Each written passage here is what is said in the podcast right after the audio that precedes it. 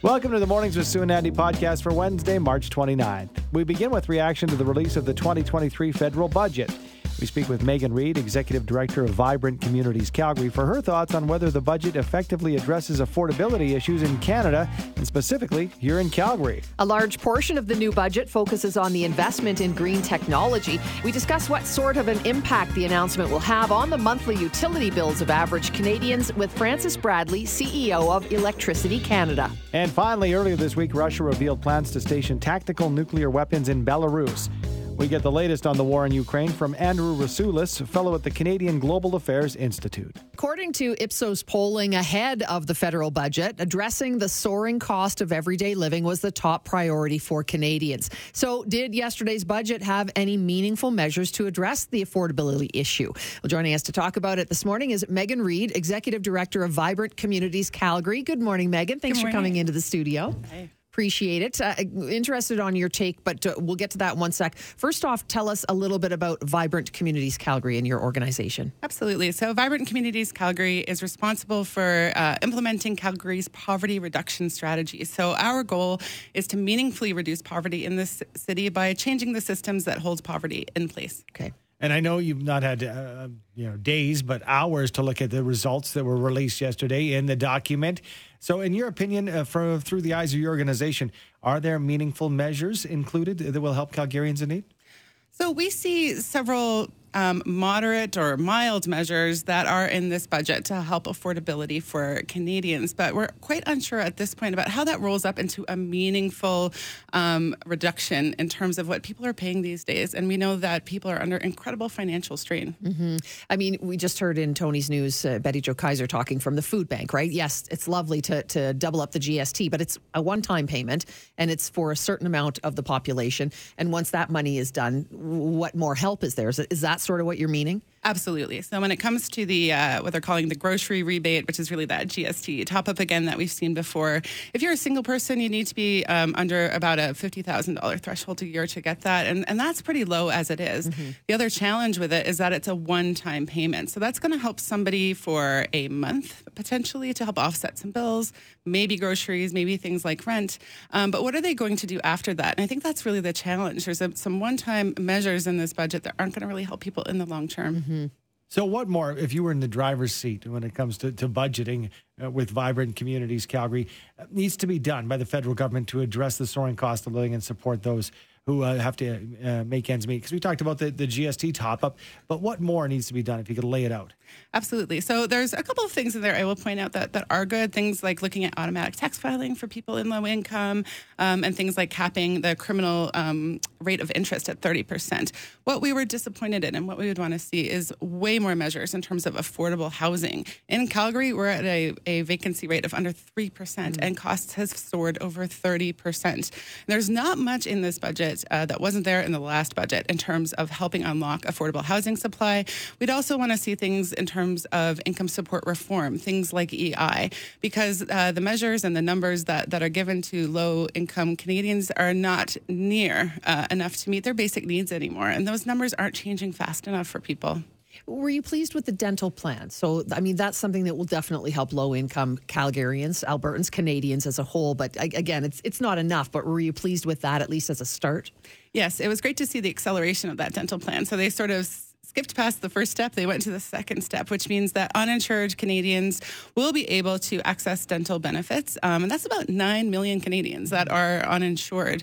And we know that uh, having good teeth at a really basic level leads to better health outcomes. So that was positive. Um, that's going to keep uh, money in people's pockets, but maybe they weren't going to spend that initially. I think it allows people to access that healthcare, and that's fantastic. Um, so we were pleased with that measure.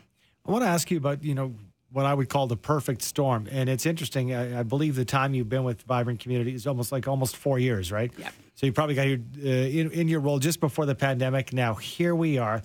Uh, have you seen anything like this? I know you've worked in public service the majority of your career, if not your entire career, where it's not just one thing, not just uh, one hurdle, but so many. Yeah, I've worked in nonprofit for about 20 years and I have never seen anything like this. There's a level of desperation and panic in community that I've never seen before. And that's just not among the lowest income Calgarians. That is people who mm-hmm. are in middle income. So before we used to hear a lot from people who couldn't make their rent in an affordable house. And now we're hearing about people who cannot meet their mortgage payments and are threatened by eviction. This is a really serious thing. We know that more than 50% of Canadians lose sleep every night because of their finances, and it's leading to anxiety and depression. In Calgary alone, though, it is that perfect storm. So, food, we hear one in five Albertans are food insecure. If we look at soaring energy costs that people can't anticipate or budget for, rent that is going up 30%, this is all contributing to uh, people just not being able to make ends meet. So we're seeing trade offs. I'm going to pay my rent uh, this month, but I'm not going to eat. And that is a story that we're hearing a lot these days. Yeah, we've even heard that on the text line. You know, somebody saying, I, I make sure my wife and my kids have food, but I, I skip today. Yeah. So, I mean, what what do we do? We're all kind of in a you know in a different position, perhaps, but we're all in the thick of it. What do we do moving forward? Mm-hmm. Well, um, the first thing I would encourage governments to do is to step back and seriously reevaluate. We need to make sure we're getting income in people's pockets sooner than later because it's really expensive to service poverty down the road. Um, somebody who is houseless, it's about $100,000 a year pull on services, right? So think about that. It's way uh, more efficient and effective and kind to actually help people who live in poverty now. Um, but for people who might be in this situation, I would absolutely encourage them to call 211 or to reach out for support. One of the things that's happening right now is that a lot of people are feeling some of that, uh, some self stigma or some shame maybe about calling the food bank about asking for assistance mm-hmm. because it might be very new to them. I think that's happening for a lot of mm-hmm. Calgarians. Yeah. Um, please reach out for support sooner than later. There are supports out there to help you get you through this time. Meaghon, thanks for your time this morning. Mm-hmm. Thanks for your thoughts. We appreciate it. Great. Thanks so much. Meaghon Reid, Vibrant Communities Calgary, Executive Director. More online on what they do at vibrant, uh, vibrantcalgary.com. Green technology, clean technology, that seemed to be the focus of yesterday's federal budget. So this morning, we're getting some reaction uh, on the federal budget and the news from within it. And talking about the state of green technology in Canada. Joining us for the conversation this morning, Francis Bradley, CEO of Electricity Canada. Good morning to you, Francis. Thanks for joining us. Well, good morning, Sue and Andy. What did you think of the budget yesterday in terms of clean, clean, glean, I can't even say it, clean and green uh, energy and technology and, and its and its use within that budget? Yeah, well, I, I think the federal budget that we saw yesterday is probably the most important federal budget uh, ever with respect to electricity and for addressing climate change. I think that the, the, the good news in all of this is really the, the sort of the, the, the winner coming out of this is going to be the electricity customer. We're heading into a, a, a transition to more electrification, more green energy, uh, and the federal government has now finally put its its uh, its money where its mouth has been and it is you know bringing significant funding forward. The other really good uh, piece of news is their recognition that that that green clean future includes a, a broad a swath of technology. So it isn't just wind and solar. It's going to be hydro. It's going to be nuclear. It's going to be carbon capture, uh, and so that's good news I think right across the country. So we see it, uh, you know, on the headlines within this budget, and we understand uh, where we'll be going eventually. Uh, but how how is it? You, can you give us more of a concrete idea, Francis, on how it's used in clean energy? Like as far as the allocations, are these startup businesses or existing businesses that will be benefiting, or a combination? Yeah, no, that's a really good question, Andy, and it's going to be a combination. Uh, so there's so there's a, a, a, wide range of instruments and a wide range of, of different policies uh, that they've introduced, uh, and some of them will be, uh, you know, uh, specifically for uh, startups for new technologies. But there's also, you know, things in there for you know established players and a recognition that that all of these folks are going to be important. There's also a recognition that uh, it's going to be a public and a private partnership. So, so you know, previously uh, in the fall, the federal government talked about investment tax credits. Uh, that didn't apply to publicly owned companies like large municipals and crown corporations and, and indigenous communities. And so this budget addresses that piece as well. So it's going to be, yes, the new startups. It's going to be the established players. It's going to be the public sector. It's going to be the private sector. It's going to be municipalities, and it's going to be indigenous communities don't you think, Francis, it's, it's just a tough conversation because there's so many people who are having a, a, tough time making ends meet right now. But at the same time, I think most Canadians agree we need to be focused on the environment and making sure that we have a planet as we move forward. But, you know, making those two things make sense together, it's a tough one when you see the feds investing in so much clean energy, green energy, and so many people are having trouble buying groceries. Do you know what I mean? Oh, uh, Sue, I know exactly what you mean, and and, and I, I think this actually does address uh, sort of a, a, another slice at this, and and that is these investments are going to make things more affordable uh, for the electricity uh, customer. And so that's been one of our concerns with respect to the commitments that have been made with respect to our, you know, GHG uh, greenhouse gas reductions is um, we want it to be reliable, we want it to be clean, but it's got to be affordable for uh, the end customer as well. And so like the electricity customer shouldn't have to pay all of the cost of uh, greening the entire Canadian economy from now to 2050. And so what, what this budget is doing is it's bringing some public money and a recognition that, that, that all of this doesn't have to be on the backs of electricity customers.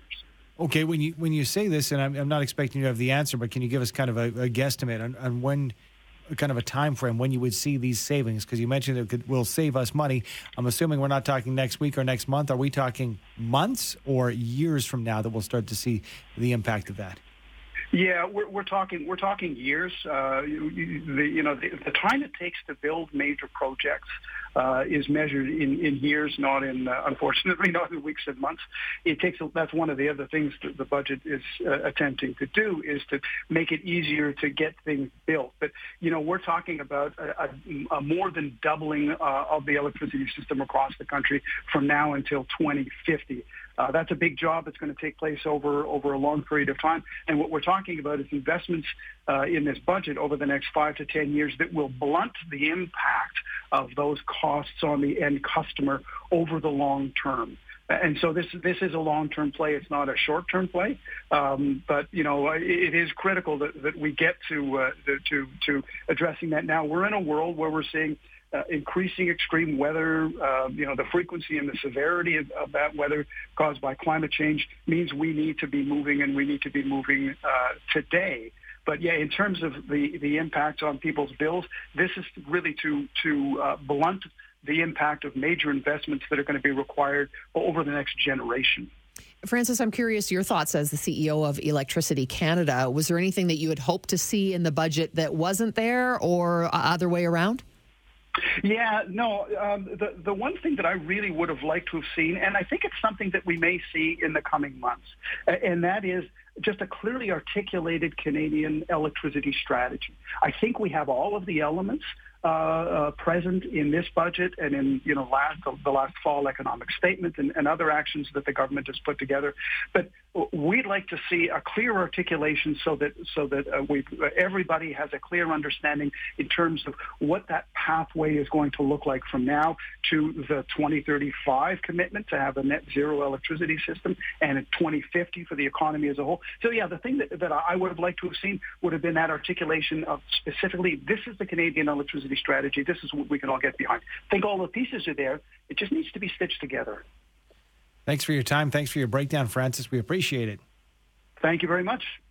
That's Francis Bradley, CEO Electricity Canada. You can find out more about what he and his organization do at electricity.ca. We are 399 days into the war between Russia and Ukraine, and now Russia is planning to station nuclear weapons in neighboring Belarus. Is this an escalation in the conflict? Should we be concerned about the use of nukes and even the discussion surrounding them once again? Joining us to talk about it is our friend Andrew Rasiulis, fellow at the Canadian Global Affairs Institute and an expert in Eastern European affairs. Good morning, Andrew. Thanks for being with us again.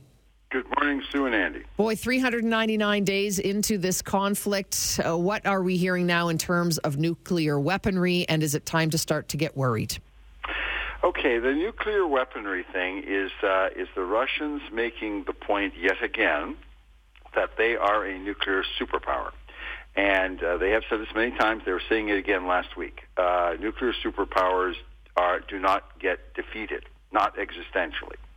And Medvedev, their Security Council chief, said specifically last week that Russia is prepared to use any and all of their nuclear forces to defend Russia's interests, and then he went specifically related that to Crimea.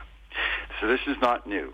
But what the Russians are once again reaffirming as the Ukrainians may be preparing their spring offensive, in fact, they are preparing a spring offensive, is they're laying the groundwork saying that should the Ukrainian offensive be dramatically successful, should it threaten Crimea, as Ukrainians have said, they would like to liberate Crimea. And the Russians are saying, no, this is existentially key to Russia. And the deployment of the uh, the tactical nuclear weapons to Belarus under the state u- union agreement thing uh, suggests that the Russians are simply positioning their pieces on the chessboard in this nuclear deterrent exercise, if you will. But this is nuclear deterrence. This is to dissuade, not to attack. So what they're, the bottom line Russians are saying, don't touch Crimea. Mm. That's really the line. And if Crimea were to be touched, the Russians are saying there might be a nuclear war. Gotcha. Okay, that's where we're sitting there on that situation, Andrew. Uh, let's talk 400 days in, basically, to the conflict. Do we know uh, any kind of a, even if it's ballpark, casualty count on, on both sides for the Russian military and for the Ukrainian people and military? Yeah, so the, the, the, we do not know. So I can give you uh, guesstimates. They're wild and they're out there. Well, they're not that wild. They're they're kind of reasonable. Um, the number 200,000 comes to mind uh, as a casualty, not death. We, we really do not have a figure on deaths versus injuries, but casualties. So therefore, people taken out of the battlefield one way or the other. Uh, roughly 200,000, probably a bit more on the Russian side uh, than the Ukrainian side. But one should not underestimate the fact that the Ukrainians have also lost a lot of uh, forces. Um, there, there's been a lot of secrecy around the Ukrainian casualties uh, and more more open discussion from the Western sources on uh, Russian casualties, like particularly from the intelligence side. So we know that the Russians have got huge casualties, roughly 200,000. But so have the Ukrainians. You can say this has been a war of attrition that has impacted significantly both sides. Let's talk a little bit about uh, the tanks, the large weaponry that has been sent to Ukraine from Germany, from Britain, from Canada, even. Uh, is it having or will it have? Have we seen any impact in the war effort from that yet? It is happening, but there's no impact yet because the um, these uh, pieces of equipment, uh, the the tanks, the artillery, uh, the infantry fighting vehicles, they they all have to work together. They're a part of a combat team, and they are arriving on sea. In fact, the Canadian tanks for sure are in Poland. When they cross into Ukraine, I don't think we'll know about it. Um, but uh, so, but what the Ukrainians now are doing is building up uh, units that integrate these uh, these uh, these weapon systems, and then prepare those units for the upcoming offensive operations. So we will only see the effect of these systems uh, in an offensive operation sometime this spring. The Ukrainians are really keeping a lid, uh, as they should, uh, on the timing. This is a secret. Uh, so uh, we only hear things like the spring offensive. When that offensive takes place, and we don't know when it'll take place or where it'll take place, but it will likely be at the choosing of the Ukrainians to try to punch a hole in the Russian line the Ukrainians will not have sufficient forces uh, to actually conduct a major offensive across the entire Russian line. Rather, they will choose an area, probe through, punch through, and, and in likelihood threaten Crimea. So that would suggest an attack in the south. But I don't want to predict that. I'm just mm. saying this is postulations. Speaking with Andrew Rasiulis, fellow of the Canadian Global Affairs Institute and an expert in Eastern European affairs. Uh, looks like at, at, this point, Finland is a step closer to NATO membership. Do we anticipate their application and membership to be approved? And how will uh, Russians uh, react to this? Yeah, Finland. Finland. The, the Turks have uh, have relented, so they, there is an agreement there and Finland Finland will join. Sweden is still um, out there. The Turks still have issues uh, with the Swedes on the Kurds issue. Um, the Russians have been fairly benign on that. Um, I don't think the the Russians have not made huge noises. They've said that they will.